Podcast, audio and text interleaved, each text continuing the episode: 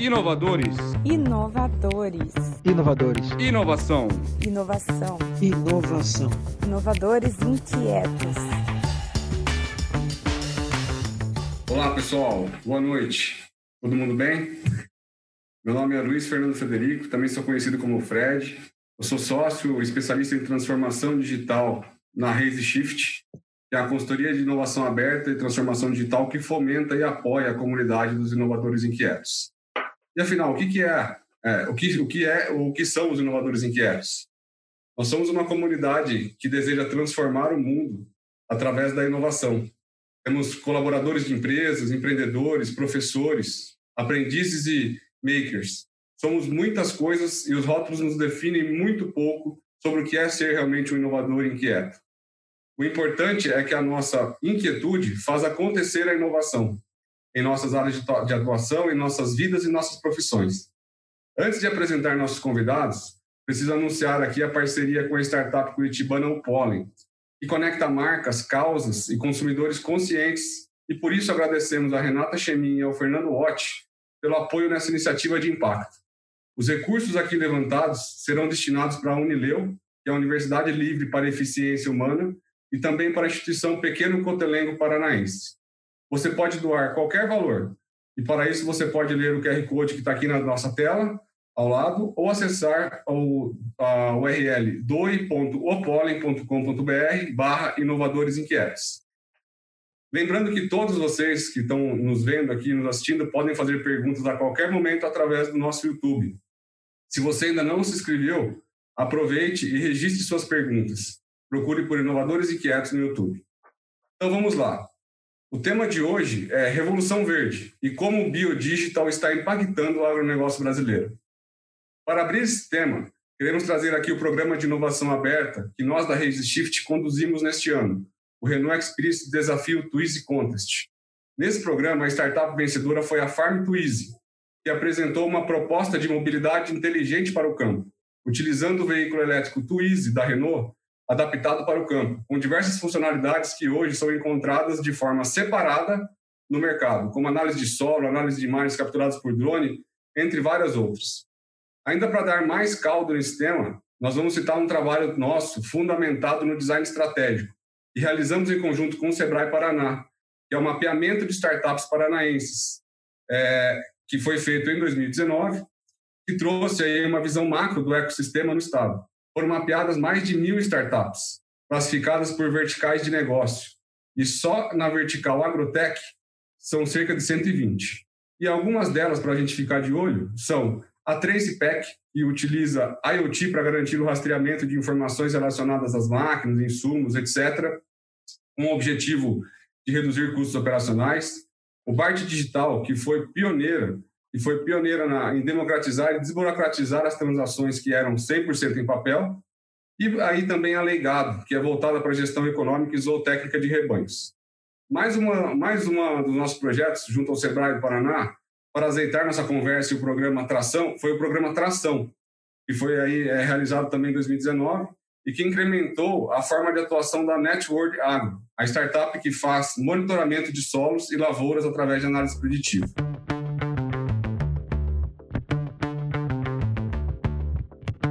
Pessoas. E para desdobrar esses assuntos todos que envolvem os ecossistemas de startups e toda essa revolução verde no biodigital e no universo do agronegócio, trouxemos participantes de peso para explorar esse tema e conseguir direcionamentos e respostas para algo que já estamos vivendo, com muita tecnologia e experiências aplicadas e muitas vezes ligadas às agrotechs.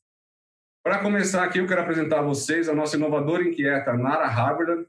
Ela é mestre em engenharia desenvolvedora de negócios na Bosch e Startup Hunter no Curitiba Connector. Acredita que conexões são chave para a construção da inovação de verdade. Sempre é tempo de aprender. Nara, por favor, suas boas-vindas. Opa, oi pessoal, tudo bem? Estou super feliz de estar aqui. Vamos, vamos lá fazer esse papo ser super legal. Muito bom, Nara. É, também quero apresentar para vocês aqui o nosso inovador inquieto, Ricardo Lanzuolo. Ele é graduado pelo ITA e também pela UTFPR, mestre pelo IBMEC.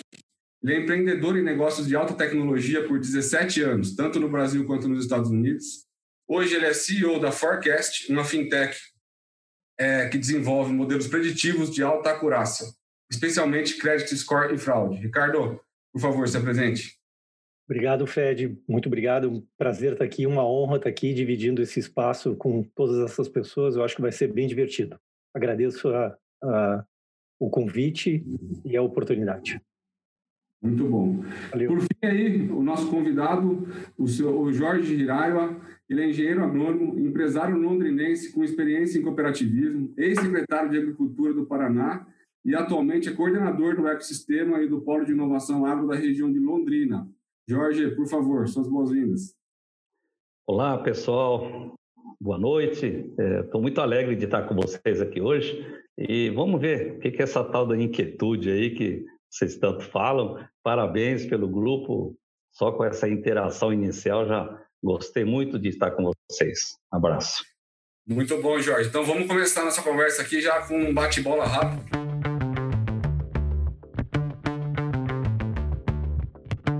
Jorge, quais são os três motivos para investir, investir no agro no Brasil hoje?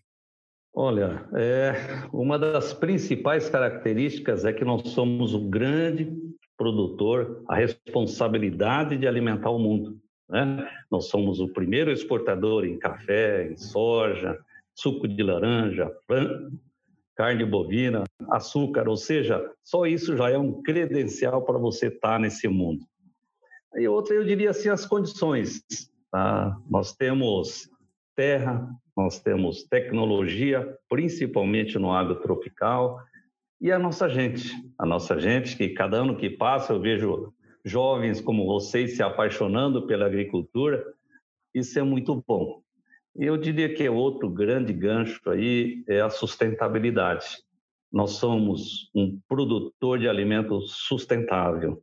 Isso é, dá para se comprovar com muita tranquilidade. E diria que dentro da sustentabilidade, a biodiversidade nossa é que nos credencia para ser realmente sustentável.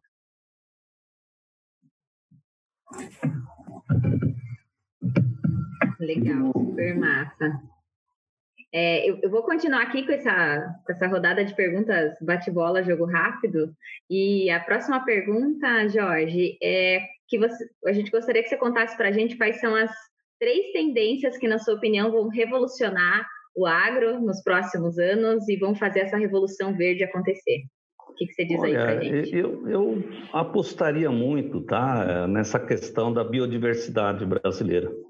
Ou seja, em recente trabalho, agora questão de duas semanas atrás, foi divulgado, a Embrapa, ela, a Embrapa Amazônia, que ela tem, acho que se eu não me engano, 45 estações espalhadas no Brasil todo, eles fizeram um excelente trabalho, percorreram 7 mil quilômetros de rios da bacia amazônica e ali encontraram centenas e centenas de novos fungos, novas bactérias, né? e eles estão agora tratando isso, e até onde está dito aí na imprensa, é, de que já tem praticamente 60 é, componentes é, separados que podem ser utilizados tanto para medicina, para a área de saúde, né? principalmente na área agro. Tá? Ah, e a outra grande é, tendência que eu vejo também é o digital em si, né, Nara? Porque nós vivemos hoje num mundo completamente digital, né? Tudo você sai da tua casa, você já já se conecta, já vê, traça as suas necessidades, tudo como no digital hoje. E o agro, o digital no agro, ele veio chegando agora é, mais recente de forte, vamos dizer, de quatro anos para cá. Tá? Até então ele vinha aí realmente no, no, no, na esteira do, do, da agricultura de precisão. Tá? E o terceiro aí, é, eu aposto muito na, no biodigital, que é a convergência, né? É, de nós falarmos da saúde, nós falarmos ah, do alimento e do agro ao mesmo tempo. É um grande ecossistema que nós temos que estar construindo e já tem alguns locais, algumas pessoas já trabalhando com isso. Legal. E Jorge, também ainda dentro da na mesma dinâmica da gente falar sobre né, três, citar né, três, enfim, três de alguma coisa, uh, sem que você puxe um pouco, eu sei, a gente, eu sei que você é pé vermelho, né, mas a pergunta é quais três cidades você acha que são berço da inovação né, do agro no Brasil e por quê? Olha, não, não por ser. eu vou citar três cidades, até por questões até de geografia, mas a questão de característica de cada cidade, tá? Vamos começar lá em cima, no grande Cerrado brasileiro, na grande região de Cuiabá. Tá? Eu vejo ali uma iniciativa muito bacana da FAMATO, que é a Federação Mato Grossense né, é, de Agricultores, onde eles iniciaram um processo de hub chamado AgriHub. É, e ali é bem nítido, e, e aí vocês vão ver, mas por quê? Porque os grandes produtores ali, eles precisam ser aderentes às tecnologias, porque a questão da porteira para fora ele não controla. Ele já começa com 10 a 15 reais de prejuízo na saca em relação a de soja, se for o caso, né? em relação aqui ao, ao produtor paranaense, por exemplo. Tá? E a outra grande cidade também que eu vejo é Piracicaba. É, não por eu ter me formado lá, mas a questão da Exalc. A Exalc realmente é um berço, é, é o grande motor do agro brasileiro, né? grandes pesquisadores.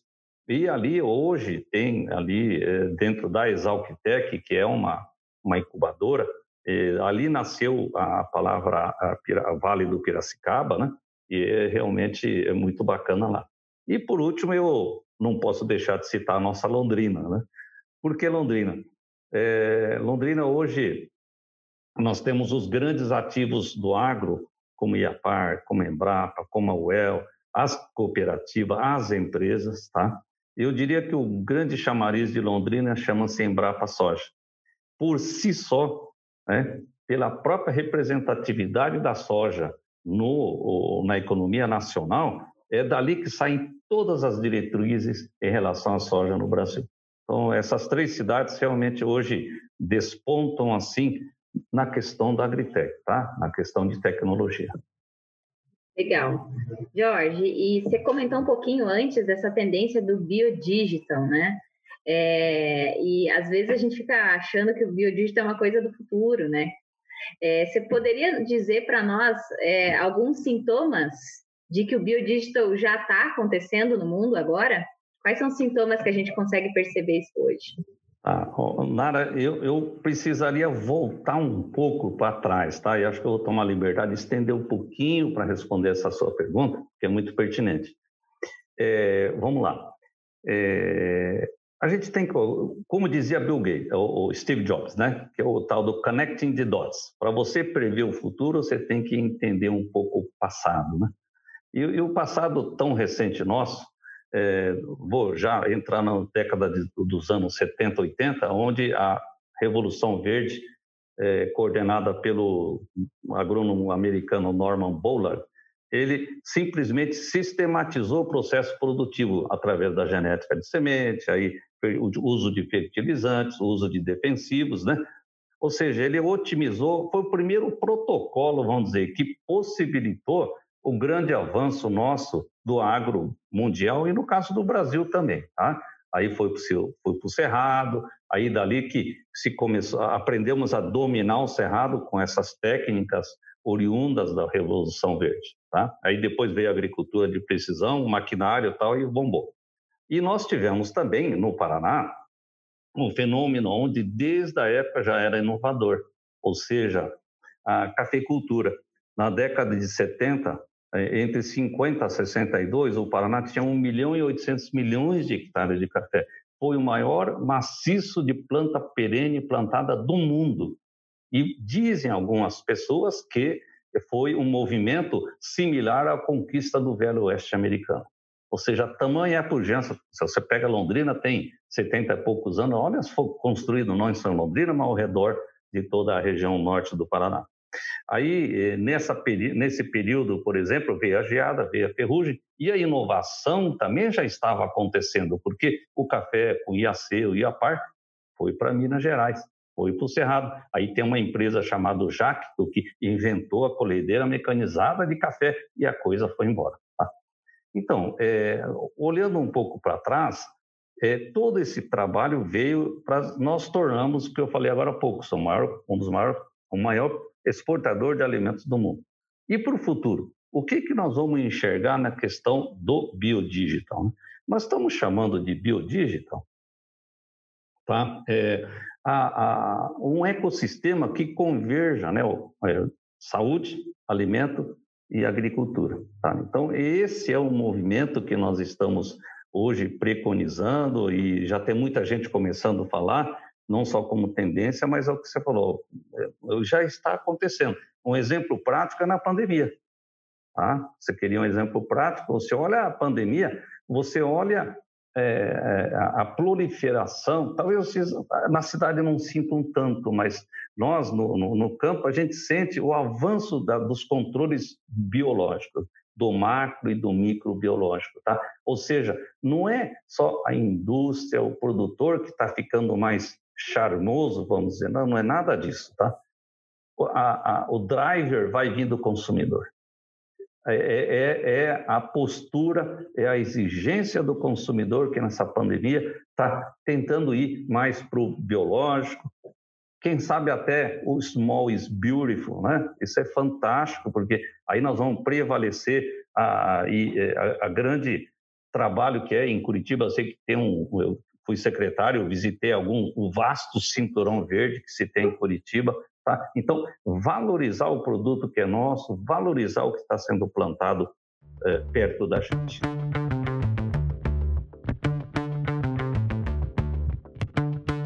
É, dentro de, desse né, enfoque, indo agora para o lado de tecnologia, e toda tecnologia hoje, enfim, a gente não pode deixar de falar no que diz respeito à parte dos dados, coleta dos dados e aquilo que a gente consegue fazer com eles. Né?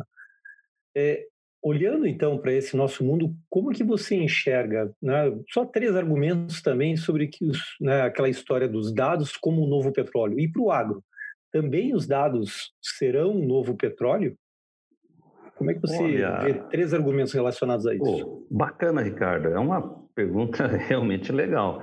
Olha, é, veja, é, primeira questão, nós em Londrina estamos dando um passo pelo ecossistema, quando eu digo nós, o ecossistema, um passo muito importante, difícil, tá? É, que é a montagem de um centro de pesquisa inteligência artificial do agro. Justamente porque é, para ter essa leitura dos dados que tu acabou de falar hoje. O campo hoje solta milhares de dados por dia, mas tem que ter uma organização, tem que ter uma leitura para ter uma predição e uma futura prescrição. É lógico que o segundo ponto que eu diria assim é, é, tem que se quebrar um paradigma gigante, tá?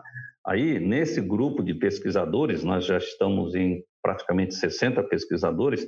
Com certeza deveremos teria teremos sim alguém que entenda de lei, né, LGPD que eu sei que você é mestre, tá? Então teremos que ter pessoas que realmente olhem por isso. E é, dizer assim, para o produtor, pode ficar tranquilo, é, é, nós teremos que ter essa questão da anonimização, da proteção, tudo muito bem feito. Mas, veja, é, por que, que ele tem que entender? E o terceiro ponto eu diria para você assim, é tudo é interdependente. A agricultura é um processo interdependente. Você é um baita de um produtor, você controla a ferrugem direito, você faz curva de nível direito, você controla né, o seu solo numa boa. Aí o teu vizinho já não, já não é um cara que, que faz isso. Aí você vai falar, pô, para que, que eu vou dar meus dados para se tem um algoritmo para melhorar isso, aquilo? É aí que está a questão do, do, paradigma de se quebrar, tá? da gente ter uma cooperação, né? o espírito cooperativo disso, tá? isso é fundamental. E é por isso que nós decidimos é, pegar essa, essa frente aí, e porque o Paraná é um estado cooperativo. Eminentemente, é, o agricultor paranaense ele sabe o valor de uma cooperativa, né? É por isso que a gente está aí falando que é o grande petróleo aí do, da agricultura são os dados. E, e Jorge, pensando bem exatamente dessa maneira, né? E, e, e indo para o lado daquilo que a gente, né? É, eu vou fazer uma analogia com aquilo que está acontecendo também com a indústria 4.0, né? É, ali demanda né, um capital inicial razoável. Isso por si só acaba eliminando pequenos, né, pequenos industriais. Né? Da mesma maneira, eu fico pensando e preocupado né, com relação àquilo que pode acontecer as pessoas que não vão ter acesso à tecnologia, tampouco ah, só pensar não com relação aos dados, só para eu colocar, eu vou ter que colocar os medidores, vou ter que capturar esses dados, todos esses coletadores são caros. Eu não vou conseguir fazer isso. Né? Então, a, a questão do para quem os dados, de quem, como você citou, na fronteira, eu faço, mas meu vizinho não faz, e os dados, enfim, eu queria um pouco da tua visão com relação a isso, e também a visão do, do, né, do médio prazo, porque isso não vai acontecer no longo, não, vai ser no não, curto. Né? É, então, como é que é, você concordo. enxerga essa. Não, não, bacana, bacana, Ricardo. Eu, eu vejo assim: primeiro, esse CPA que nós estamos montando, é, a gente acredita que levará o que três a quatro anos para ter um algoritmo. Por exemplo, nós elencamos já o controle da ferrugem. Tá? Tem um algoritmo ideal para controlar a ferrugem da soja. Bacana? Pô, você está maluco? Vai ter? Não sei. Mas nós vamos dar primeira, primeiro passo. Porque você vai nesses eventos hoje de tecnologia, contrata um bacana, cobra lá 10, 15, 30 mil reais, o cara fala, eu, IoT, a outro fala de machine learning, outro fala, cara, não tem ninguém carpindo. O, no, o nosso negócio é carpir. Então, por isso que nós vamos meter o tijolo lá e vamos construir esse tardo IA para ver o que, que sai. Tá? Mas aí, Ricardo, é, é eu diria assim para você, me preocupa sim, tá? O pequeno e o médio, pô, o cara vai ficar lá na estrada, vai olhando o trator autônomo passar e ele vai ficar chupando o dedo, né? Eu acho que aí que está o grande lance das cooperativas, Ricardo. Eu acho que as cooperativas agrícolas, não só agro, mas de crédito do Paraná, têm a obrigação de proteger o pequeno e médio levar condições para ele, para ele se sentir partícipe também. Tá? Agora, é lógico, que teremos tecnologia que é extremamente acessível para ele. Tá? Isso eu não tenho dúvida. Talvez no início um pouco não, mas eh, eu não tenho dúvida. A evolução é muito rápida, nós teremos isso. E eu, eu esses dias eu estava vendo também, parece que tem um tal do o boi, né? Parece que fizeram um tal do boi, eu não sei qual estado. Eu vi em algum lugar, não, não vi com muita atenção. Mas, cara, isso é fantástico. É fantástico isso aí. É isso aí que vai acontecer. Aí, talvez, esse pequeno agricultor de 10, 20 hectares que não dá para comprar o trator autônomo, talvez a cooperativa adquira e monte uma associação para fazer isso. Né? Aí ele passa, ele vai ficar na varanda dele fumando, tomando chimarrão e, e fumando o cigarrinho dele e vendo o trator trabalhar. Eu imagino, a, é, eu imagino a médio prazo que nós vamos chegar aí, tá? Nós vamos chegar aí. De parecido com aquilo que aconteceu com as colheitadeiras, que não é, não é, não é barato e eles conseguem fazer uma cooperação entre elas que, enfim, um elemento. Entendi, entendi. Ô, Jorge, você trouxe um tema aí que é quando você traz, traz a questão das cooperativas, é, aqui no estado do Paraná, principalmente, acho que é um do, do, dos estados que a gente tem isso mais forte no Brasil. É, o que, o que, que elas podem ensinar? Pela sua vivência, você também, você já acompanhou nisso no, na sua vida toda, que elas podem ensinar também para as outras entidades, para as outras empresas que querem entrar no fomento desse ecossistema, né? Porque é assim como você disse, ela tem o papel de democratizar, muitas vezes desburocratizar, fazer, dar acesso para pequenos produtores ou médios produtores que às vezes sozinhos não conseguem ir adiante. É, ela foi feita para isso. E tem muita empresa hoje também que está tentando, talvez, se posicionar de uma forma democrática no acesso da sua, dos seus serviços, dos seus produtos. É, o que, que, você, o que, que você diria que seriam a, a, os ensinamentos que as cooperativas podem dar para empresas que não são cooperativas ou que têm, pelo menos, a tendência de ter um espírito cooperativista? Fred, esse, esse, assunto é bacana, cara, porque eu sou meio suspeito, né? É, defender cooperativa, que eu fui. Eu me, peguei meu canudo e fui ser cooperado da Cotia lá em Minas Gerais, no Cerrado. Plantei café. Aliás, eu, eu tinha dinheiro para dar uma entradinha num, num sítio lá, eu fui lá na cooperativa, o, o gerente falou, não, que você pode fazer o adiantamento de colheita. Eu falei, cara, é agora. É agora. Aí eu dei a entrada no, no sítio e com esse dinheiro eu fiz a colheita e tal. E eu tive sorte, ganhei na loteria esportiva, né? então que na época era, não tinha Mega Sena, mas foi assim, é, o café triplicou de preço. Então, o pouquinho que eu colhi, nossa, sobrou dinheiro, paguei e tal. Então, eu sou muito grato ao cooperativismo. Mas, enfim, é, brincadeira à parte, é assim, ó. Eu imagino, Fred, o, que está se vindo aí, essa questão, por exemplo, nós estamos vendo aí a Orbia, estamos vendo InstaAgro, estamos vendo Agrofy, tá? Mas estamos vendo algumas plataformas de e-commerce pegando pesado. Será que isso não é um sinalizador que pode mudar um pouco o sistema de comercializar? Tá? Aí, nessa hora, o que é que vai valer, Fred? O que vai valer é relacionamento.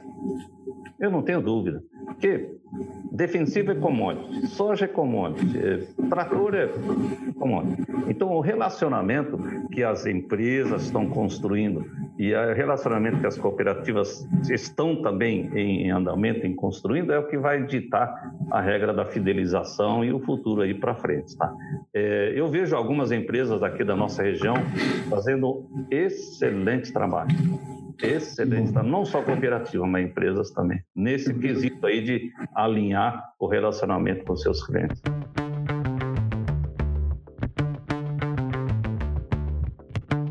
É, Nara, e você, de tudo que você está vivendo aí, vivenciando ativamente nos últimos tempos, né, com, através da, das iniciativas que você está mais ligadas às, às agrotechs, às startups ligadas ao agro, como é que você está vendo também o movimento da, do outro lado da, do negócio? Né? Como é que as empresas que estão se movimentando de uma forma ou de outra para conseguir acompanhar isso, estar junto nesse mesmo movimento que é de, de eu, vou, eu, vou, chamar aqui de, eu não vou chamar um movimento assistencialista, um movimento de democratização, um movimento de democratização do acesso a muita coisa que antes somente grandes produtores ou grandes empresas tinham. É, e como é que isso você vê esse movimento acontecendo dentro do ecossistema que você está vivenciando hoje? Legal, legal, Fred. O que eu, o que eu acho mais legal, né, hoje, ter oportunidade de trabalhar na Bosch e ter contato com alguns projetos que têm a ver com levar tecnologia para o agronegócio. E o que eu percebo é que, assim como a Bosch, né, tem tantas outras empresas que estão se percebendo todas essas oportunidades que o Jorge estava comentando, né? Porque, de fato, o que faz é, o Brasil tão especial, e daí eu falo assim, como uma pessoa que trabalha em empresa de tecnologia, quando a gente fala de todos os potenciais que a gente tem é, de, de, desenvolver tecnologia no resto do mundo, por que, que o Brasil é tão especial? Porque a gente tem uma coisa única, que de fato é o nosso potencial em agro, né? É, e aí o que eu percebo percebo muito fortemente, eu vivi um pouco disso, é uma corrida para que a gente consiga, enquanto empresa de tecnologia, ter um pouquinho desse, desse pé na terra, né? Como o Jorge falou, ter, ganhar esse repertório no agro, que não é simples e existe uma curva mesmo de aprendizagem e que aí, né, eu é, comecei na Bosch dentro da área de engenharia, então tem um monte de colegas de engenharia lá, é, e, que, e que passaram por isso junto comigo de conhecer esse é, a realidade do agro, né? Com, primeiro com todo o respeito possível. Então eu vejo muitas empresas, né, buscando esse conhecimento, indo mesmo a campo, colando nos agricultores, porque é a, a, a, experiência, esse repertório que existe muito grande nos, no, nos fazendeiros é, é, muito bacana, né? E o que eu percebo cada vez mais é essa, esse mito, né, de que o pequeno agricultor não inova, é, ou de que isso é só para alguns poucos, eu, eu, percebo, pelo menos aqui no Paraná, né, e falando isso porque a gente visitou várias, várias fazendas, vários produtores nos receberam super bem, é, e é muito, muito interessante ver o quanto é, profissional está se tornando né, a gestão dessas fazendas e a busca constante de tecnologia. Então, é, o que eu acho muito massa é que as empresas de tecnologia estão re, realmente correndo atrás desse repertório do agro é, para conseguir levar essa tecnologia que a gente gente tem, mas aplicada, né? E eu acho que esse é um grande desafio, né? A gente fala de tecnologia aplicada, de ciência aplicada,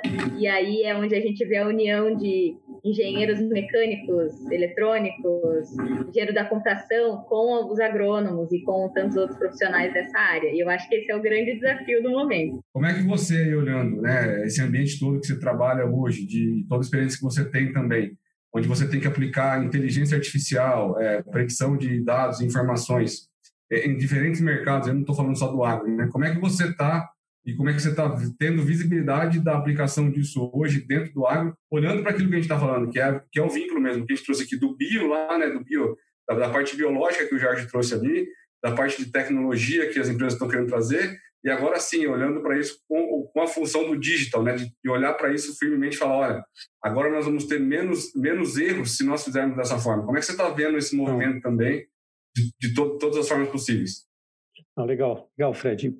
Boa pergunta e eu, eu, eu, eu vejo da, dois aspectos bastante relevantes enquanto você estava perguntando, eu estava pensando aqui, um, um, positivo e outro negativo. Né? O positivo é que o momento ele é né, ele é muito bom com relação a essa questão da aplicação e todo mundo já percebeu a necessidade, caso contrário, ele passa para trás.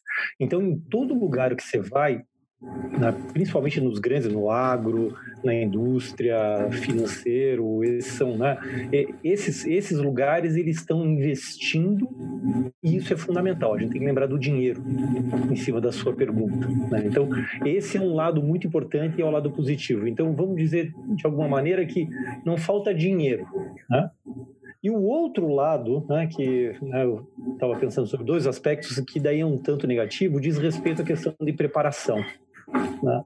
A, a, preparação né, da, daquilo que a gente vê, né, e a gente sempre fala da preocupação de mão de obra e tudo mais, e daí se, e se a gente pega esse aspecto e traz para o mundo da tecnologia aplicado, não interessa onde, né, a gente tem uma, né, uma falta, um gap enorme, enorme.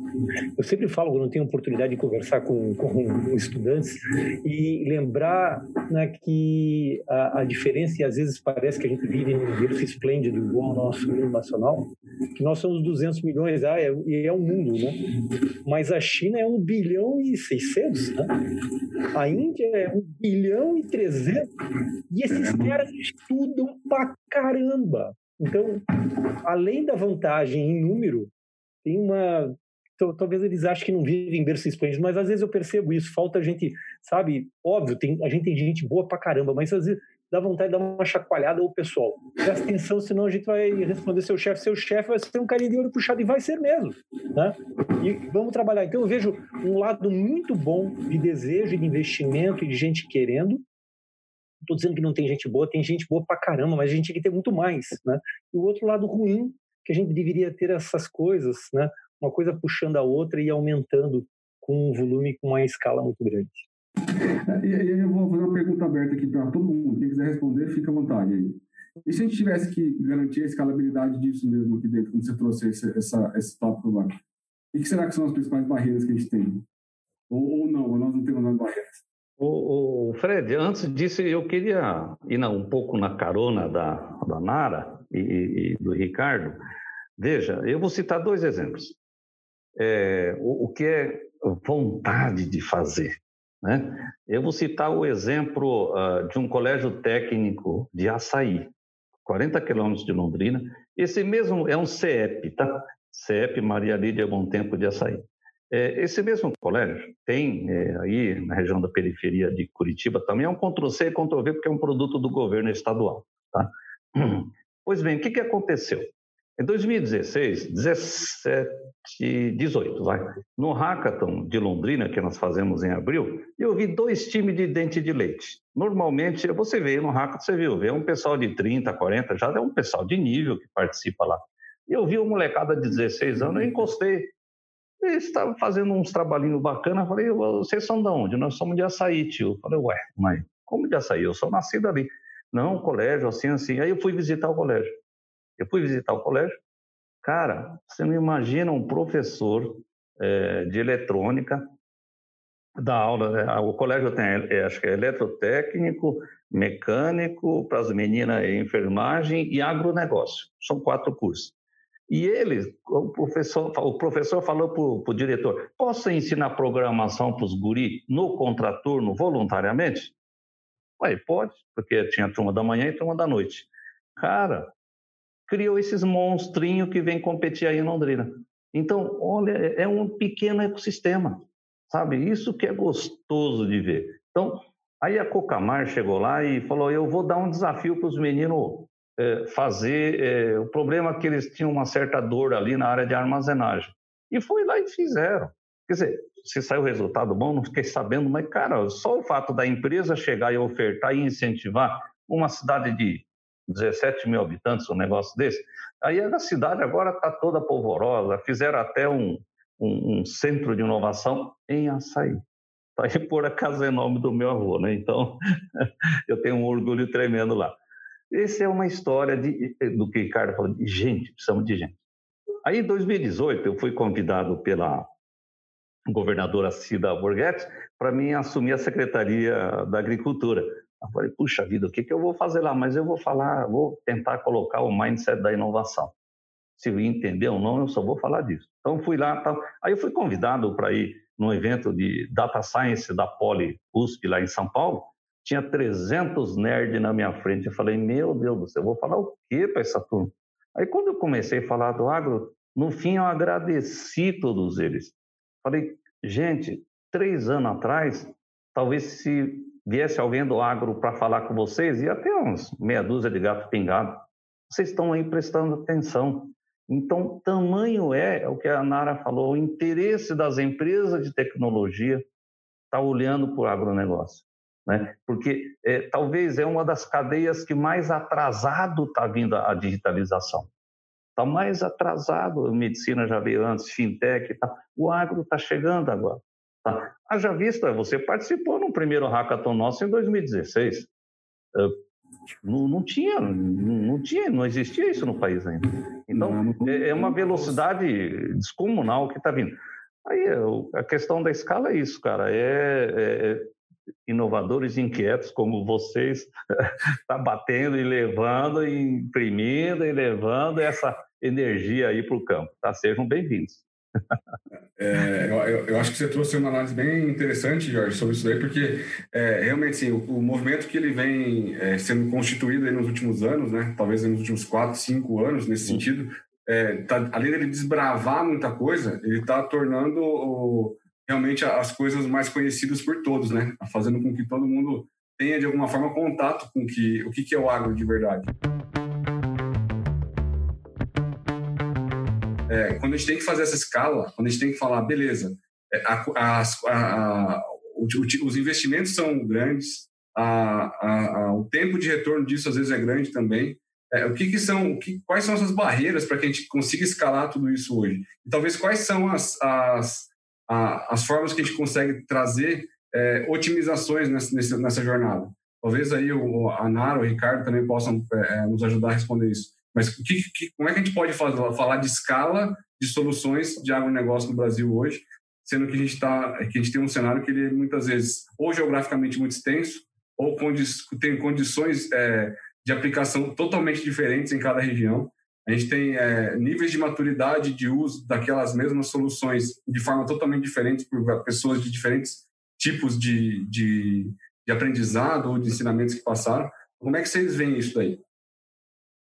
Eu acho legal, Fred, é que, pelo menos quando a gente fala né, de, de tecnologia para máquina agrícola, por exemplo, né, que é uma coisa que a gente fala muito na Bosch, é, a gente está sempre atrás do, do, número né, que isso se representa no mercado. E aí, claro, né, uma empresa que trabalha para o mercado automotivo, é, o mercado do agro ele é muito menor, né? E o que eu acho mais interessante nessa discussão é que, como o Jorge disse, é, o agro ele vai para o digital, ele vai ser mais profissional, ele vai ser mais técnico. É, isso é inegável, porque a gente precisa fazer isso ser cada vez mais eficiente, né, e mais inteligente também. É, e daí o desafio que eu vejo é inovar além do produto, inovar é, também na forma de vender, no modelo de negócio que está por trás, né? Se a gente sempre ficar buscando é um modelo de negócio que privilegia a venda de X unidades, talvez a gente não consiga achar essa resposta tão facilmente no agro. Mas aí, quando a gente vê tantas startups se exercitando e trazendo modelos de negócios que permitam essas tecnologias chegarem no Brasil inteiro, seja no pequeno produtor aqui no Paraná ou no imenso produtor no Mato Grosso, eu acho que é muito legal. Eu, na minha opinião, assim, é, um, é uma chamada mesmo para uma inovação em modelo de negócio também. E deixa eu aproveitar e pegar um pouquinho daquilo que a Nara está comentando e fazer também uma. Não, o, o Jorge citou né, o Steve Jobs falando do Connecting the Dots. Né? E, e uh, esse exemplo que você acabou de falar, de açaí, né, que foi junto daí com a Cocamar, num desafio deles, é uma conexão, né? É um exemplo de connecting the dots que já por sua vez estimula um grupo que dali poderia sair alguma coisa. E pego isso, né, junto com aquilo que diz respeito à questão da escala em cima da tua pergunta. E traga, imagina, Fred, esse tipo de, de ação né, de forma, é, enfim, é, exagerada. E daí a gente vai para aquilo que são os, né, os nossos chamados ecossistemas, que todo mundo associa isso com startups. Mas uma, uma, né, uma, uma cooperativa é um ecossistema por si só, certo? E uma rede delas puta, muito maior, né? Imagina esses pontos em cima dessa rede conectando daí com outra rede de tecnologia, o poder que isso vai trazer, trazendo a escala daquilo que você acabou de comentar. Então, eu, uh, isso aí. É, agora, sim, depende de pessoas se movimentando para que isso aconteça. Né? De, e a gente tem o exemplo, sim, de, de Londrina, eu brinquei com o Jorge, mas Londrina é, sim, um, né, uma, uma, um centro de fomento e colaboração desses connecting the dots, né? Porque vai acabar acontecendo dessa maneira. E depois, deixa que a economia e o dinheiro flua, porque vai fazer a história, né? É, agora, tem um ponto que eu queria trazer aqui e jogar aí a pergunta para o Jorge. Né? É, esse tipo de coisa tem um certo caminho um certo volume. É, quando a gente está falando de certas coisas que você sabe, né? a tecnologia hoje ela é avançada, amanhã é uma commodity. Né? E, e isso é uma crescente. E quem não está nessa, nessa crescente fica para trás e perde. Né? Eu queria trazer e perguntar exatamente nesse rolo, e não à toa você centrou, né, citou o centro de pesquisa e daí colocou né, a academia junto, né, e eu pego essa história, quer a importância da academia e como você vê a academia como algo fundamental nesse papel, né? Eu não quero voltar naquela história que todo mundo falava lá dos, né, dos três polos, não, mas o, o quão importante nessa, né, nessa escala, né, daquilo que o Fred comentou, e versus o crescimento contínuo. Né? Ah, legal, Ricardo. Ó, veja, eu, eu, vou falar um pouco dessa experiência que nós tivemos para montar esse CPA. Cara, é um desafio tremendo, tá? É, por que que... Mas eu estou, assim, muito animado, muito satisfeito. É, o resultado da FAPESP sai agora em, sei lá, setembro. Ganhando ou perdendo, não importa, é, é porque se perdemos é porque tem algum projeto melhor para nós no agro, no país. É quem ganha é o país. A escala vai vir por ali. Mas é, voltando um pouco à tua pergunta, essa, eu, por que, que eu estou muito satisfeito? Porque, cara, é uma coisa inédita. Nós juntamos 56 pesquisadores da região de Londrina. E alguns vieram ali do, do da rede ARA de inteligência artificial lá da, da USP de São Carlos. Nossa, como é que junta todo esse povo e a gente alinha para fazer projetos, alinha para fazer um, um, um, processo, tá? Então isso é um desafio grande e é o que é o esforço da academia, é o esforço das porque as empresas vão pôr dinheiro. Nós vamos ter empresa que vai colocar lá um milhão em cinco anos, tá? Então o governo vai colocar também através da Fapesc, através da MCTIC, eles vão colocar dinheiro também. Aliás, esse é o papel do governo, ser o indutor para que aconteça essa, é, essa, essa tal da famosa. Acho que ano passado, né, que saiu a lei também daí que pode as universidades também ter esse processo de parceria com as empresas privadas, né? Então é isso que me anima muito, tá? A experiência foi muito positiva nesse, nessa caminhada aí da construção desse centro de pesquisa aplicada em IA. É, é, Nara, eu, a gente, né, e a gente sempre fala e vê sempre os debates né, na, na mídia e as discussões da sustentabilidade, né, o agro versus a sustentabilidade. Sustentabilidade econômica, sustentabilidade ecológica e o agro, enfim, esse, esse é um debate que há anos e anos e ainda vai continuar. Quando a gente coloca né, mais, um, mais um, um eixo aí nessa discussão, que é a tecnologia, a gente não pode causar um desequilíbrio e aumentar, né, e essa questão da sustentabilidade, ela perder, vamos imaginar que a gente estivesse em harmonia, coisa que a gente não está, a gente sabe, mas, enfim, não poderia a tecnologia piorar essa questão da questão da sustentabilidade ecológica ou econômica ou o inverso? Como é que como é que você enxerga aí daí o papel da tecnologia com relação a esse aspecto? Depois, Jorge, até gostaria de estender e ver teu, né, o que você pensa a respeito sobre isso. Nara, o que você acha? Você trabalha numa empresa de tecnologia eu, e tenho certeza que vocês têm essa preocupação lá. Com certeza, com certeza.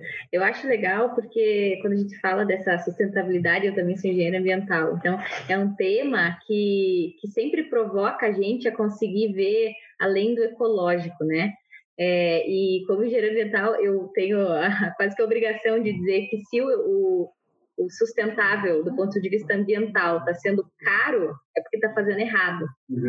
Porque sempre quando a gente busca algum tipo de, de tecnologia que auxilie o ecológico, normalmente é para você diminuir o uso de energia, diminuir o uso de combustível, diminuir emissões. Né? É, e, e é, é, muito legal trabalhar numa empresa de tecnologia, e no caso da Bosch tem o, o, o nosso mote é de tecnologia para a vida, e, e, nos faz pensar mesmo em como é que a gente vai fazer é, a nossa população crescente, essa demanda crescente de alimentos ser cada vez melhor.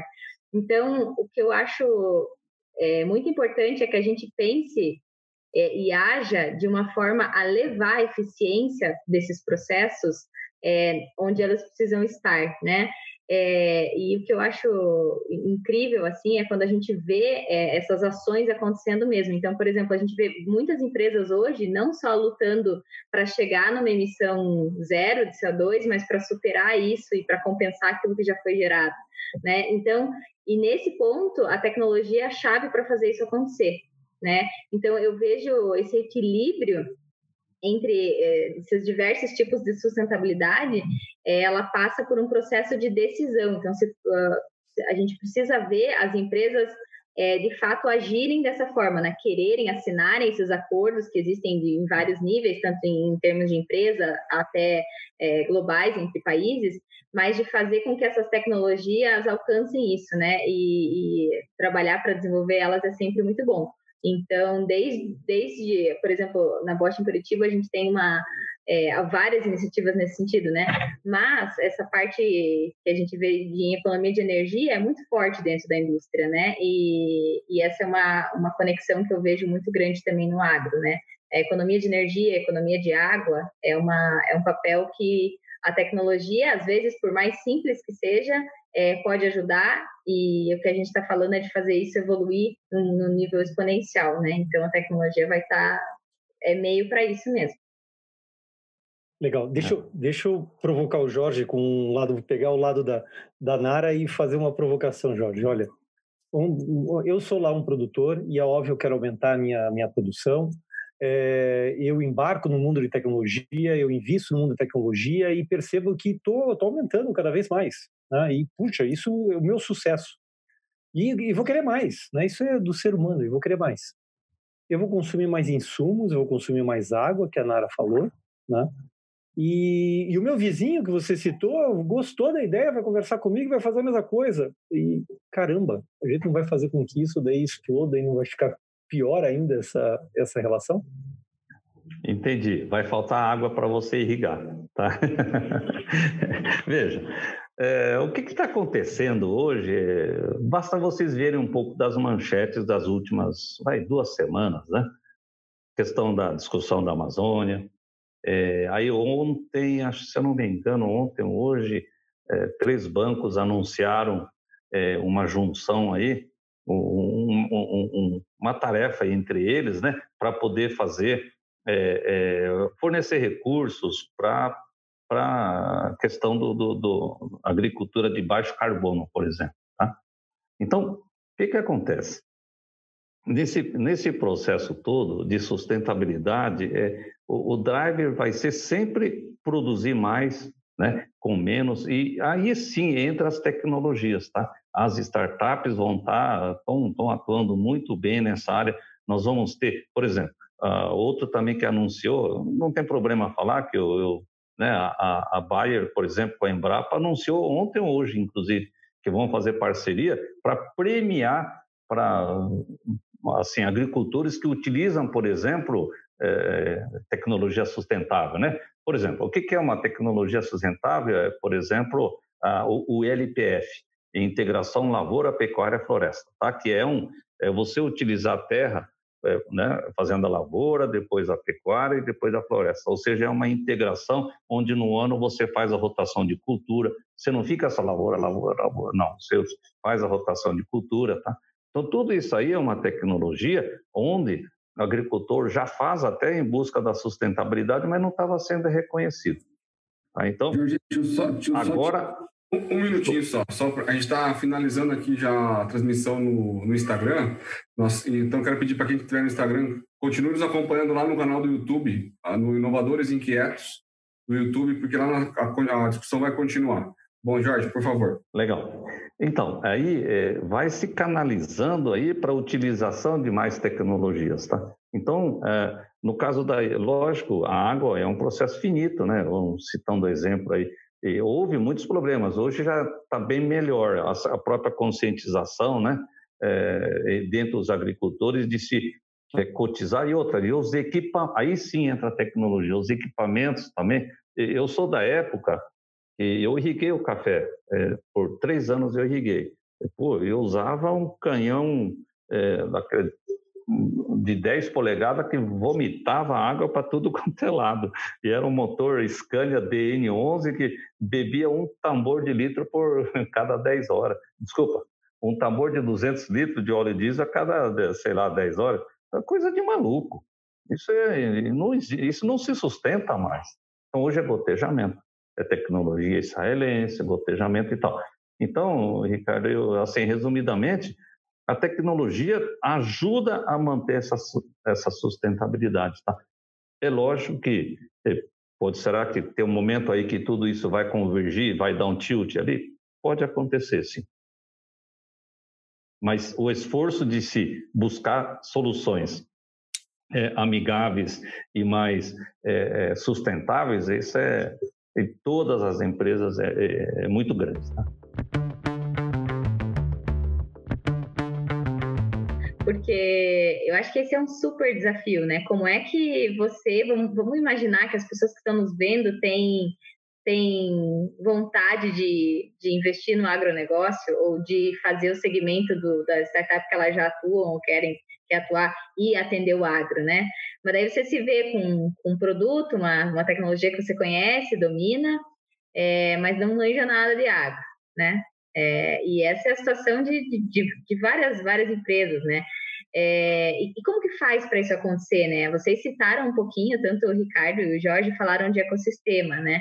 É, e, e, e, nisso a gente vê um, um, esforço muito grande mesmo, assim, das pessoas percebendo que fazer parte de um ecossistema significa um diferencial de negócio, né? Porque você consegue gerar conexões que te auxiliam a, a ter visões diferentes e tal. É, e, eu, e aí eu queria ver, porque é muito legal, o Ricardo tem essa especialidade enorme né, nessa área de tecnologia, e o Jorge é uma profundidade imensa, uma experiência no agro. Como que vocês veem essa, essa galera se juntando mesmo, né, de uma forma prática? É, é simples, não? Parte da pessoa precisa, precisa fazer o quê? O que vocês acham? Deixa eu falar um pouco da prática, e depois o Ricardo acho que me complementa aí com a parte é, técnica dele. Veja, é, é, eu tenho um, nós temos um exemplo prático aqui que é muito interessante no nosso ecossistema, tá? É, essa startup chama-se Tati Official, vou fazer propaganda dele, depois vou pedir uma comissão. É, como é que eles nasceram? Tá? Eles nasceram num hackathon onde se conheceram, um é TI, outro é agrônomo, ah, tá, vamos fazer o quê? Ah, não sei, vamos, vamos, vamos. Aí o, o, o cara do TI, que é o agrônomo, ah, deixa comigo, foi, conversou, que durante a feira são 10 dias, a gente tranca eles no, no, no, no, assim, começa no primeiro dia e no, no, de, no nono dia eles têm que apresentar o que eles vão fazer. Aí essa dupla, até o oitavo dia, não sabia o que ia fazer. Aí o, o, o, o cara da tecnologia falou, Vocês viram lá, o boiadeiro disse que eu vê o boi comendo pasto, o granjeiro vê o porco e a galinha comendo ração, o piscicultor vê o quê? O que, que você quer falar? Pô, vamos ajudar ele a ver. Ué, mas que jeito? Ó, o peixe, ele precisa do quê? Né? Eles foram estudar. Aí viram. É, e essa startup hoje, ele é uma, um hardware que você joga no tanque, monitora a oxigenação, monitora a temperatura, monitora a acidez, acho que seis ou sete variáveis, que o piscicultor recebe no celular dele, meu, não adianta jogar ração hoje, o peixe não está comendo. Por isso, por isso, por isso. Ó, areja mais cinco horas aí, ó, jogue tal produto para você neutralizar. Ou seja, Aí, é, Ricardo sabe bem, né? A IoT, né? Da base de tecnologia. Aí eles fizeram esse trabalho aí e é aí que se junta, cara. É aí que se junta a maravilha do, do, do, do assim, do agro com outras ciências, né? No caso, aí, tecnologia TI puro, né? Vai lá, é, Ricardo. Eu, eu, eu é, eu ia responder da mesma maneira, quer dizer, o que o Jorge acabou de colocar, se você coloca duas pessoas que têm interesses em comum e elas colaboram e acabam saindo com, né, com alguma ação. Né? Se a gente pensar, é, é, óbvio, daí eles foram atrás, né? E o peixe, né? E o peixe e depois foram né, tentar entender lá o, né, como é que faz para enxergar. Eu estava imaginando que eles colocaram uma câmera no peixe, então e o peixe começou a mergulhar, não vai enxergar comer? Não, tô, não, tá comendo a ração, não, não é bem assim, não, mas enfim, brincadeiras à parte, é, eu, eu, trago para as técnicas que existem com relação a, um mundo de né, um mundo de inovação, design que vão fazer a exploração das necessidades, que eu acho que era isso que esse tipo de coisa, quer dizer, você hoje existem, né, desde né, enfim, todas aquelas técnicas que elas colaboram para a integração, que foi a pergunta que foi feita pela Nara. Né? Então, acaba que você começa a trazer o especialista, né? esse cara responde né, aquelas perguntas que vão começar a ser feitas e, com, e vão começar até que, de repente, os caras aqui tem realmente algo realmente interessante, tem uma necessidade, tem um gap no mercado, nós vamos atuar aqui. Né? Então, existem técnicas para isso, né? e é, agora, parte dos dois né? que tem a necessidade, parte dos dois que tem o desejo, e, e daí, dali em diante, enfim, ou eles usam, pode até nem usar técnica e as coisas saírem de qualquer maneira, mas enfim, dá para tentar acelerar e fazer algumas coisas mais.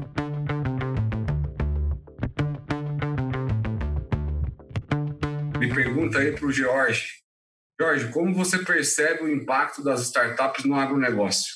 Depois que começou a se falar de startups, como que você percebe isso? Olha, é, o que nós temos visto, assim, é, a cada ano que passa, a adesão e o agricultor, as empresas, né, as cooperativas vêm dando mais espaço. Tá? Nós temos inúmeras é, é, é iniciativas aqui no, no, no, no, estado do Paraná, né? A última agora é, inclusive, que o Cristiano participa, que é do, da, eu vou fazer uma propaganda, né? Que é o, o, o BRDE Labs, que é a Hot Milk, escolheu Londrina e Toledo para estar tá levando as startups para as cooperativas, tá? Isso é fantástico. Então, é, assim, resumidamente é isso. E, de novo, lá você pega lá no, no norte do Mato Grosso, as adesões lá são mais que obrigatórias. Então, as startups, do dia de regra, as mais parrudas, as que têm soluções mais consistentes, já correm e, e fazem grandes contratos lá em cima. Isso tem ocorrido. E nós temos aí três ou quatro aí nacionais que estão despontando aí até no, no exterior, né? Mas o que vale é a, a, a grande maioria são startups incrementais, né, que leva aquele resultado, o feijão com arroz, o dia a dia para o campo, para o produtor.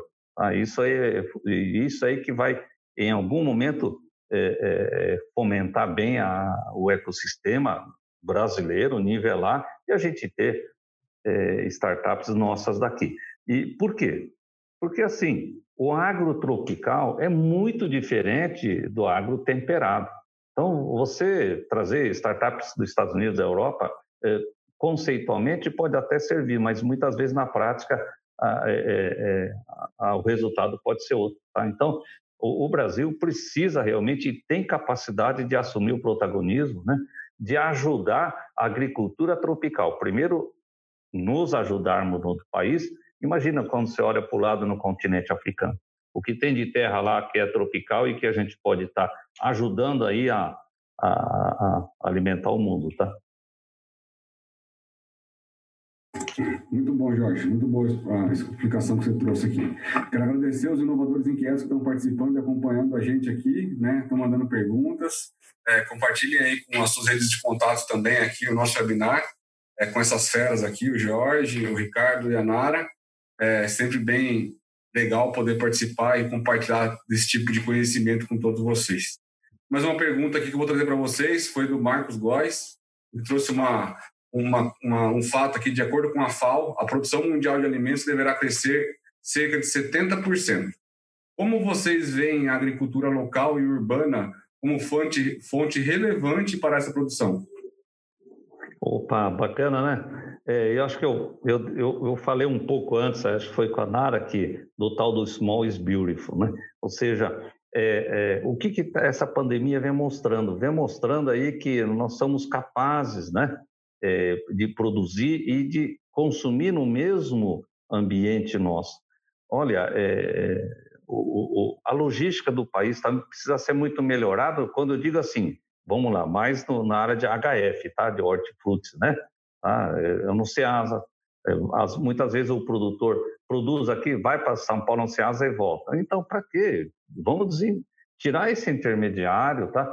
Fazer esse processo. E eu lembro muito bem que logo no início da pandemia é, começou aí ter algumas plataformas de e todo mundo se movimentando, fazer plataforminha para vender, e tal. E isso aí é o que vai estar tá acontecendo daqui para frente. Uma hora aparece alguém que faz uma plataforma mais, mais robusta e que possa estar tá adequando aí para todo mundo, né? E essa questão da, da, da horta aí, esses dias até saiu bastante, né? Nós temos aí no Brasil a pioneira chama-se Pink Farm. Pink Farm de São Paulo, né? E utiliza aquelas luzes. É, eu sinceramente eu não, nunca parei para pensar e olhar, mas eu sei que tem amigos meus já fazendo o teste, tá? É, me parece que dá resultado bom é, de desempenho, né? Então isso aí também está vindo, né? E essas questões das hortas urbanas, nossa, isso é um projeto. O Paraná é um dos pioneiros nesse projeto, né? E Curitiba é um exemplo prático. O prefeito de Curitiba incentiva muito embaixo daqueles linhões de, de, de, de energia, né? De produção. Então tudo isso aí tem que ser incentivado. É uma somatória de esforços, tá? E o outro que tem que ser falado também, se eu não me engano, uh, posso falar besteira, eu não me lembro agora o, o, ano correto, acho que é 2030 ou 2025. Mas, enfim, vai ter um tempo né, que o, as, todas as escolas estaduais do Paraná precisarão de fornecer é, é, é, merenda orgânica.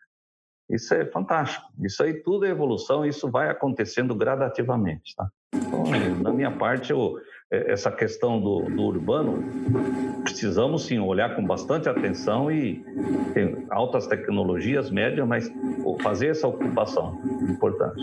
João Tudela, ele está perguntando, visando o momento do Covid, qual a tendência do e-commerce no cenário do cooperativismo? Acho que não, talvez não só no cooperativismo, talvez em todo o mercado que o agro se, se estende, né? Visando que muitos produtores é, não têm acesso a tecnologias digitais, né? Então, poxa, como é que ele tem acesso? Como é que é, a pergunta aqui está vinculada aqui, como que como que a gente entra no cenário de digitalização de e-commerce para o mundo agro, onde as pessoas ainda têm ainda uma uma condição de não estar conectados? Olha, é, acho que tem dois aspectos aí que precisa ser, eu preciso entender, né? Se é para venda ou para compra de insumos, tá? É, vamos lá. Na área de vendas, é, essa semana mesmo eu vi uma startup muito interessante. É, acho que é Caravel o nome. Caravel, Caravel o nome dela, que é, é ele é uma plataforma que ele propicia o agricultura exportar, tirando um pouco o custo do trader, tá? Tá aí, é, é um exemplo, tá? Em pandemia, numa época de pandemia, a coisa, né? O cara não precisa estar tá indo lá, pode estar tá tentando vender em cima de numa plataforma. E na área de, eh, por exemplo, de vendas ainda, é, se é pequeno e médio também que seja, é um esforço muito grande de se ter, utilizar as mídias sociais para poder vender. Isso a gente tem visto bastante aí, principalmente aqui nas cidades, de produtos produzidos localmente, né? Agora, na questão da compra, eu acho que é, tem uma tendência aí que vem vindo forte, tá? Que é, eu acho que eu falei um pouco antes, que algumas plataformas, né, que estão surgindo aí, a Orb, a, Insta, a InstaAgro, o, o, a própria Agrofy, eles estão vindo aí e, lógico, ainda tem problemas, tá? Por exemplo, você comprar um defensivo, a questão de logística, a questão do receituário agronômico, né? E, talvez tenha público aí que não são agrônomos, tá? Ou agricultores, a pessoa para comprar um defensivo agrotóxico que seja, ele tem que ter um receituário, né?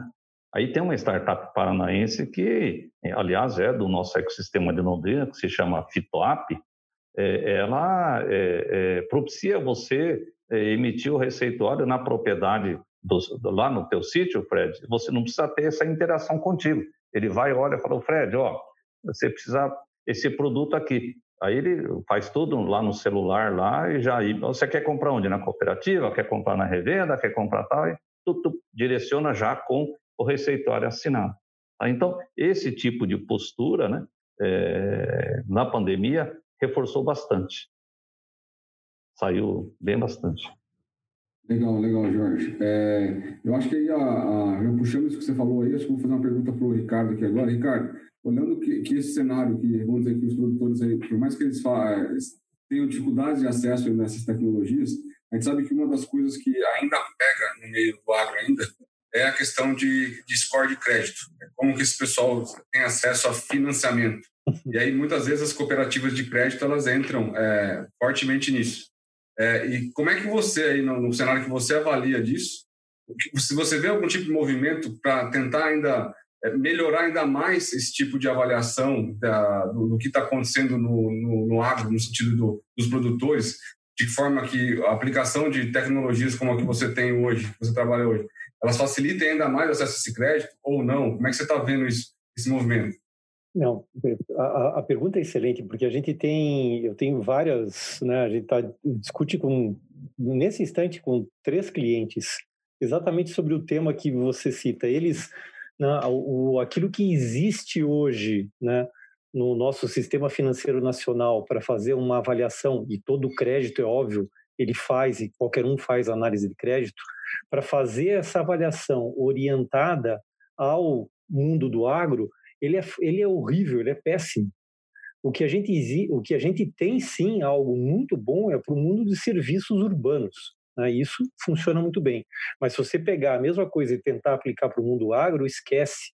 Né? Então as escoragens de crédito elas não são preparadas para isso.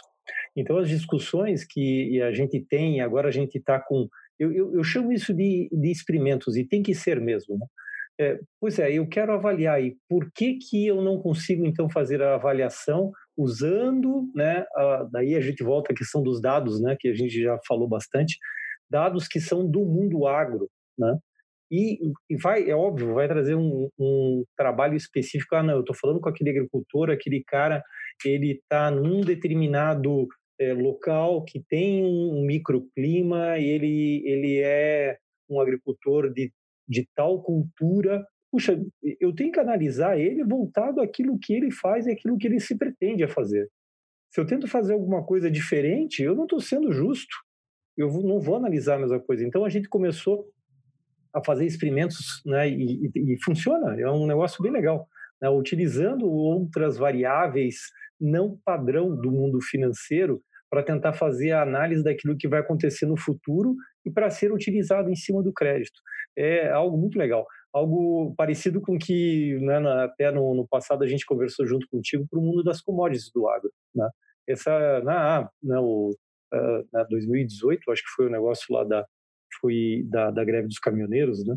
Poxa, mas e se eu tivesse uh, tivesse acompanhando o frete, o diesel, né? será que né, né, algumas outras variáveis na né, commodity o, o brand né, do, né, de, de né, que é o petróleo. Será que esse tipo de coisa não me apontaria para alguma coisa que também eu pudesse fazer aquela previsão? E isso é do mundo agro, né? E de muito dinheiro. Então, a boa notícia, Fred, é que tem gente, pelo menos a gente está pensando, né, é, chamado até teve, né, tem indústrias, eu não vou citar nomes, mas tem indústrias que vendem inerentemente para o mundo agro, Olha agora, eu, como é que eu vou fazer essa avaliação? É, eu sei também que tem uma outra coisa que é extremamente que, que nesse mundo é fundamental, né? É, que eu, eu tenho um cliente ele tem que eu vou fazer a análise similar àquilo que ele diz. Ele fala assim: olha, é, aquele gestor de crédito, aquele gerente que eu tenho lá naquela loja do interior, ele conhece todo mundo. É a palavra dele no final das contas, né? Daí eu falo, putz, é verdade. Tanto que o índice de inadimplência daquele cara é mais baixo do que a média. Então aquele cara é melhor. Não, mas calma, é que ele conhece. Daí eu viro assim e falo, pois é, tudo bem, mas como é que eu vou fazer crescer em escala? Vou pegar o cara e vou levar ele para tudo? Não, é óbvio, ele tem um conhecimento ali local. Isso para o mundo agro, eu tenho certeza que também vale bastante, porque as pessoas se conhecem entre si. Então, o que a gente faz é pegar a decisão desse cara que ele fez por anos e anos e trazer para o mundo de aprendizagem de máquina. E aquilo que ele fez é reexecutado. E funciona. É muito legal.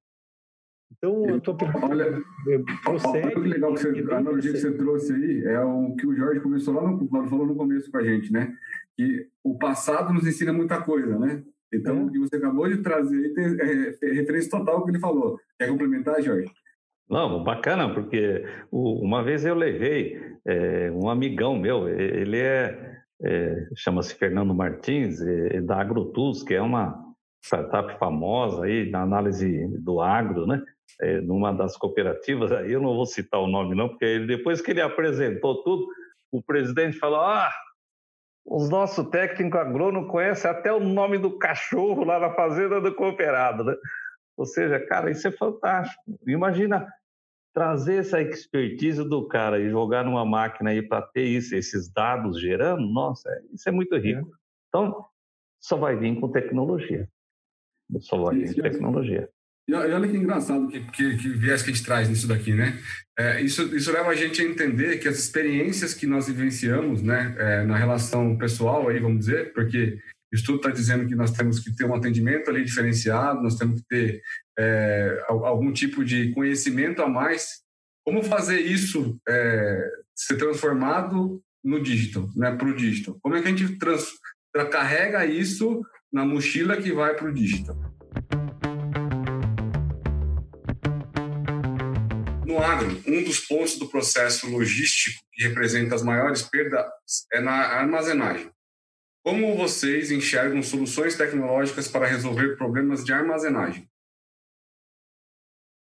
Nossa, aí eu vou ter que falar de uma das startups de maior sucesso nosso do, do nosso ecossistema, chama-se Thermoplex, né? Veja, é, numa armazenagem, é, é, quando você armazena o grão no silo, você tem que acompanhar a temperatura dela, porque daí e a umidade, né, principalmente a temperatura, começa a dar mofo, umidade, ele começa a esquentar e você pode perder o grão, tá? Então, essa startup, hoje, ela monitora a temperatura e ela fez, foi o primeiro no país a utilizar, por exemplo, depois do silo, eh, dos cabos de termometria, ela conseguiu mandar por LoRa, utilizando, de novo, tecnologia. Esse menino, eh, esse case acho que vale a pena cuidar, contar rapidinho. Nós visitamos a LAR, eh, uma das cooperativas mais inovadoras do país, lá no sul, lá no, no oeste do, do, Paraná. Aí o responsável do armazenamento falou: Olha, eu estou com um problema sério lá em Maracaju. Cai muito tempestade, pega no fio, queima isso, tal, tal e é o rato que come a fiação que é enterrado. E o menino só anotando, só anotando. Aí um dia ele chegou em Londrina e falou, seu Jorge, olha o que eu estou fazendo. Mostrou a placa, eu vou saber, Lora, não vou saber o que, que é isso. Para que, que é? Louro, para mim, é nome de papagaio, não é Lora, seu Jorge. Ele está mandando dados lá para minha casa, mandar, acho que é 200 metros, 300, não sei. Isso aqui dá para resolver o problema dele. Ué, então faz. Aí ligou lá para o cidadão lá da LAR, aí eu o, o, responsável falou, ah, então venha fazer. Aí pegou lá, quando eles foram lá em Maracaju, é o maior armazém, talvez um dos maiores do país. O moleque quase morreu de tanto trabalhar lá. Mas, enfim, está instalado. Está instalado lá, recebe tudo via LoRa lá. Então, ou seja, é, um dos principais pontos gargalos que se perde uma produção no agro é não cuidar, tá? E outra é, é a falta mesmo de infraestrutura, né? O país ainda é muito deficiente em armazenagem, né? Uh, o governo agora soltou o, o crédito agrícola, tem é, é, um, não sei quanto de, de cabeça, não sei, mas tem, existe um, uma quantidade de dinheiro para se construir armazéns e silos, tá? Essa logística é fundamental, nós temos que atacar sério, porque, cara, imagina, tudo o resto que tu faz direitinho, você compra a melhor semente, você faz o melhor insumo, você cuidou do teu solo, você colheu tal, botou no armazém e perde. Né? Eu conheço um, um, uma cooperativa no Paraná que nos contratou, né? contratou a Termoplex, ele perdeu um silo. Você imagina que loucura que é isso aí, um prejuízo danado, né? E outra, e, e outra, tem outro detalhe importante. Você tem que manter a umidade do grão em 13%. Aí tem todos uns parâmetros para você manter nessa umidade. Se você, na hora de vender, vender com 12, você está perdendo dinheiro. 1% em zilhões de saca. É, é, e outra, e se você mandar com 15, 14, vai mais peso e o cara desconta. Quer dizer, então imagina é, as variáveis que existem numa logística de armazenagem. Tá? Legal, eu, eu, quero, eu quero ver. Eu tive uma experiência durante, né, enfim, a minha história profissional e eu, uma parte eu fiquei num ambiente de pesquisa, no meio do ambiente de pesquisa da PUC do Paraná. E esse problema era, era um dos problemas, um dos pesquisadores que, por sinal, poucos conhecem, que ele é um pesquisador de destaque, ele é o, é o coordenador da Hotmic, né, o, o, Fernando Luciano, ele tinha, ele tem, na, na verdade, uma, uma da, mas é pesquisa, era algo que ainda precisava de investimento para evoluir. Né. É, é, óbvio que eu já não estou, né, já faz um bom tempo, de repente até evoluiu, não sei qual é o status atual. Mas a pesquisa, e a gente volta à questão do mundo do biodigital, porque ele é do mundo do bio. E tinha uma solução espetacular, espetacular. Eu lembro desse problema que o Jorge está citando, e a gente foi atrás, enfim, daqueles. Eles fecham o silo, colocam CO2 e aplicam o CO2, e fica aquela, né, aquele CO2 que vai influenciar depois daí na umidade, e é um problema tremendo. Enfim, o problema é seríssimo, é seríssimo. E o fungo, né, o bofo que o Jorge citou, é uma desgraça, é uma praga. Né? E daí entra a pesquisa, o conhecimento, a academia. Né? E que, queiram ou não, né, é, ali é muito, é muito conhecimento. A gente, a gente tem que lembrar de uma coisa que é, eu tenho a satisfação de falar aqui, né? e que a gente tem que lembrar. Esse tipo de coisa não vai acontecer na queira ou não na, na, startup entendeu de pouco conhecimento científico não vai não vai para você fazer aquilo ali são anos e anos de pesquisa. E o cara sabe o que está fazendo ali e pode ser que dê errado ainda por cima. Então, existe, né? E eu vi isso nos Estados Unidos, tinha com muita força que a gente tem que fazer cada vez mais e mais, né? Então, quando a gente estava né, citando, e eu agora lembrei, eu devia ter trazer esse viés aqui. Essa questão do mundo da academia não tem só esse, só o viés que a gente está falando, não. Não, ela é fundamental para resolver problemas que não vai ser, entendeu? Eu, piá, que vou resolver, não vou resolver porque eu não tenho conhecimento para tanto. E daí você faz alguém de base tecnológica, científica, que tem profundo conhecimento naquele respeito e traz uma solução espetacular, que por si só é uma barreira que é uma transformação. Né? Então você começa a ter, né, e, e, eu vou lembrar daí as palavras, e eu, eu sempre digo isso, quer dizer, é, né, e o, o, né, o, o Jorge citou quando a gente estava conversando, falava assim, a gente precisa de um upgrade das startups. Sim, em conhecimento, eu insisto isso, insisto nisso. Né?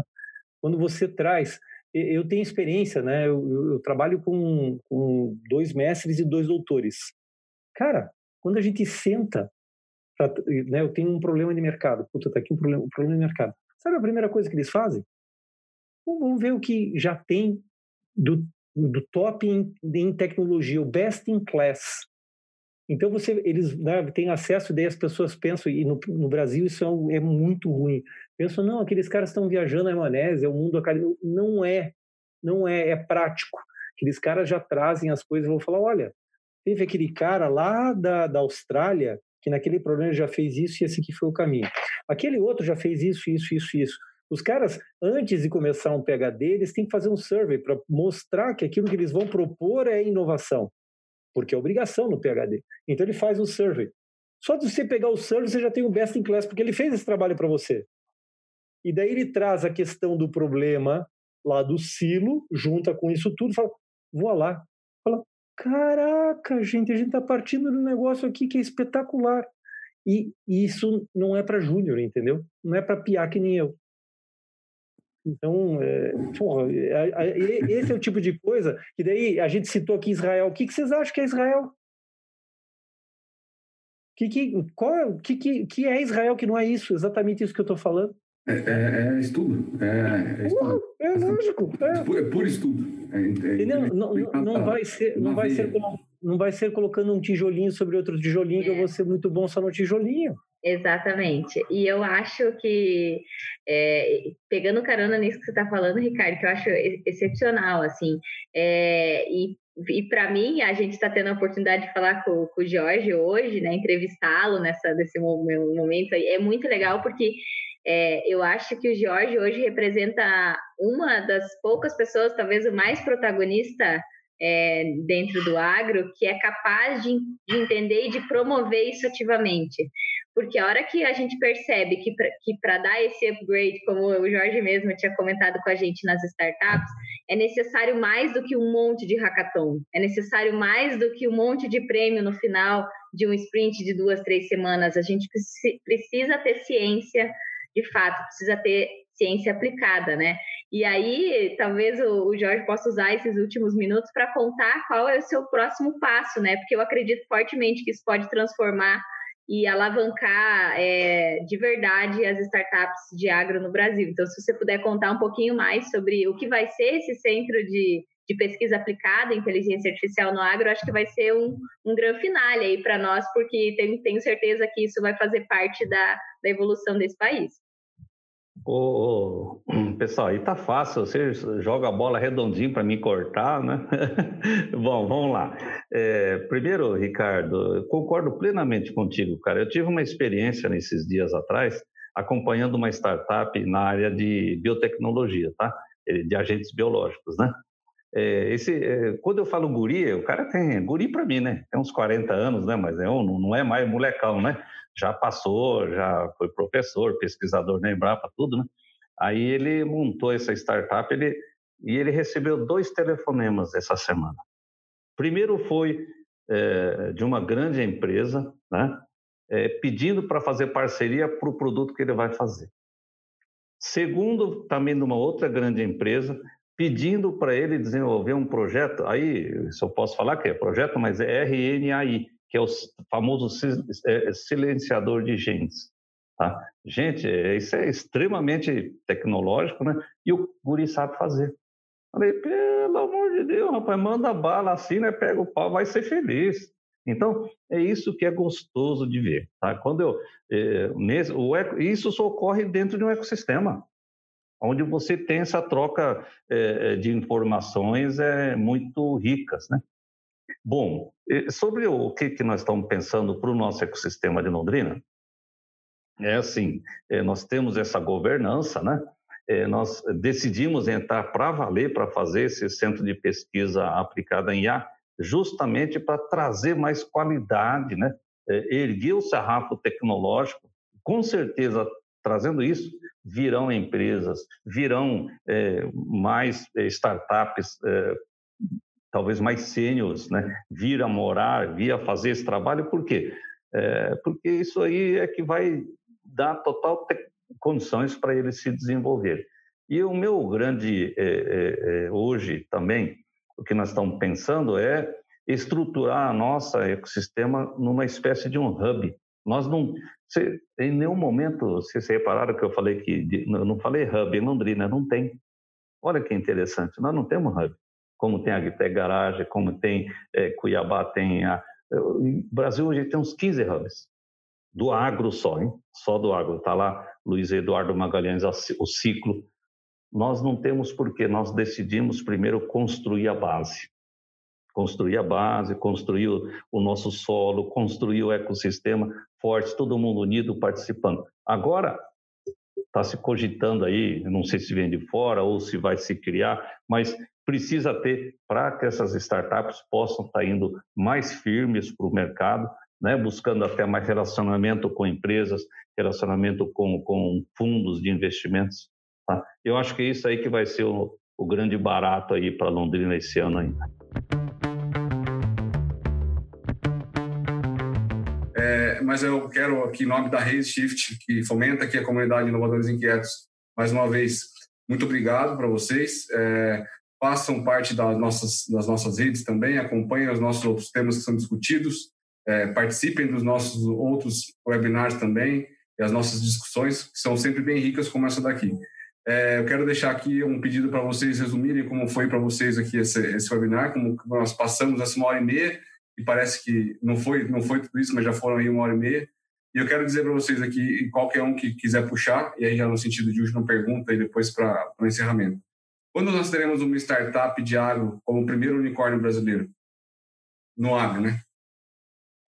Oh, eu respondi essa pergunta lá em, em Cuiabá, na inauguração do, do, do AgriHub.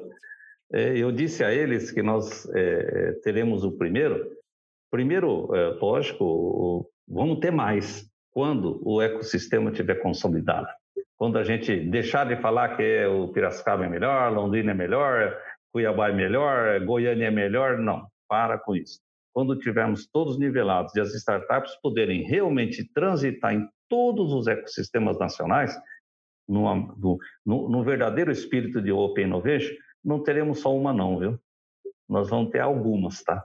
Então, é essa aí a, a expectativa que a gente está trabalhando e eu tenho movimentado, corrido o Brasil afora para poder realmente, pelo menos no agro, o que o ecossistema floresça dessa forma. Tá? Eu, você já, já para ir finalizando, posso ir finalizando, né? À vontade, então, eu, eu diria assim, ó, foi um prazer estar com vocês também. E voltando à primeira pergunta, tá? Por que, né, que a Nara, a Nara fez? Porque foi você que fez, Fred? Por que investir no agro, né? O Brasil é, nós temos a, a, nossa bandeira é um exemplo prático do que eu quero finalizar assim a minha fala assim o verde é a nossa terra a nossa mata né? O amarelo é o sol o azul é a água e o branco é a paz. O Brasil é o grande pacificador mundial porque se não tiver fome não tem guerra no mundo. Então nós vamos ganhar esse campeonato mundial como diz o nosso meu eterno ministro Roberto Rodrigues, Campeonato Mundial da Paz, fornecendo alimento para o tá, dizer, foi um prazer estar com vocês hoje. Muito, muito bom, Jorge. Dá uma analogia aí. Eu confesso que eu nunca tinha escutado dessa forma. Fico mais feliz ainda de escutar isso vindo aqui nesse momento que nós estamos compartilhando aqui. Ricardo, Nara, fique à vontade. Nara primeiro, por favor. Legal, gente. Super obrigada por essa oportunidade de estar aqui.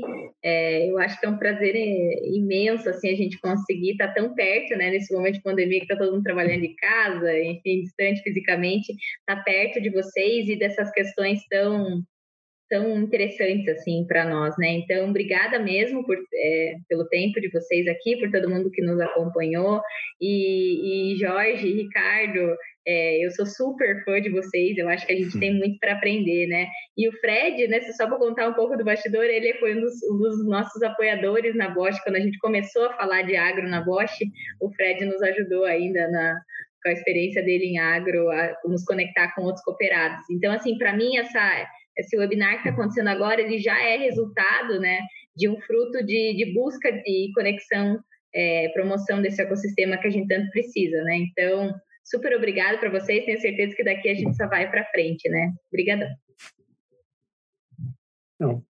Ah, bom, o que que eu para mim, eu, eu, repito, isso aqui é uma honra estar com a Nara, estar com o Jorge, estar com o Fred e a participação, a organização. Eu quero elogiar a organização, foi muito bem feito, foi muito bem feito. É, eu tiro o chapéu, já participei de outros, o, o que vocês fizeram foi muito legal, então eu acho que o público está é, tá recebendo essa, nessa organiz... né, aquilo que foi organizado pela estrutura, pelo framework que vocês trouxeram. É, então, muito obrigado por isso e por terem me convidado. Né? E o prazer de estar junto com a Nara e com, com o Jorge participando disso. E eu queria encerrar com uma coisa que, é, né, a, que, a, que a gente, quer dizer, para que e aquilo que a gente vai fazer são essas iniciativas uma, uma pessoa como o Jorge, né? O Jorge é um mito, como a Nara disse nas nossas, na, nas nossas preparações. E sabe por quê? Se o Jorge me permite, não é, né?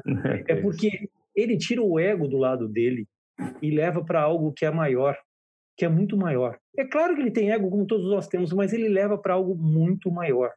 Né? Você vê quando ele respondeu, não é Londrina? Não, não é, mesmo porque, não, e tem que ser. Então, quando a gente tiver mais pessoas, né, e fazendo essas coisas, esse efeito colaborativo, e eu acho que a gente está num espírito muito bom, aumentando nesse sentido. Eu não estou querendo ser hipócrita, eu acho que as pessoas têm o ego e o ego é necessário. Mas quando a gente começar a ter mais disso, as coisas vão ganhar a escala desse país. Então, puxa, é, quisera eu que a gente tivesse muito mais Jorges com esse espírito. Então, eu só tenho a agradecer e, e sentir isso dessa sua energia. Muito obrigado. Inovadores. Inovadores. Inovadores. Inovação. Inovação. Inovação. Inovadores inquietos.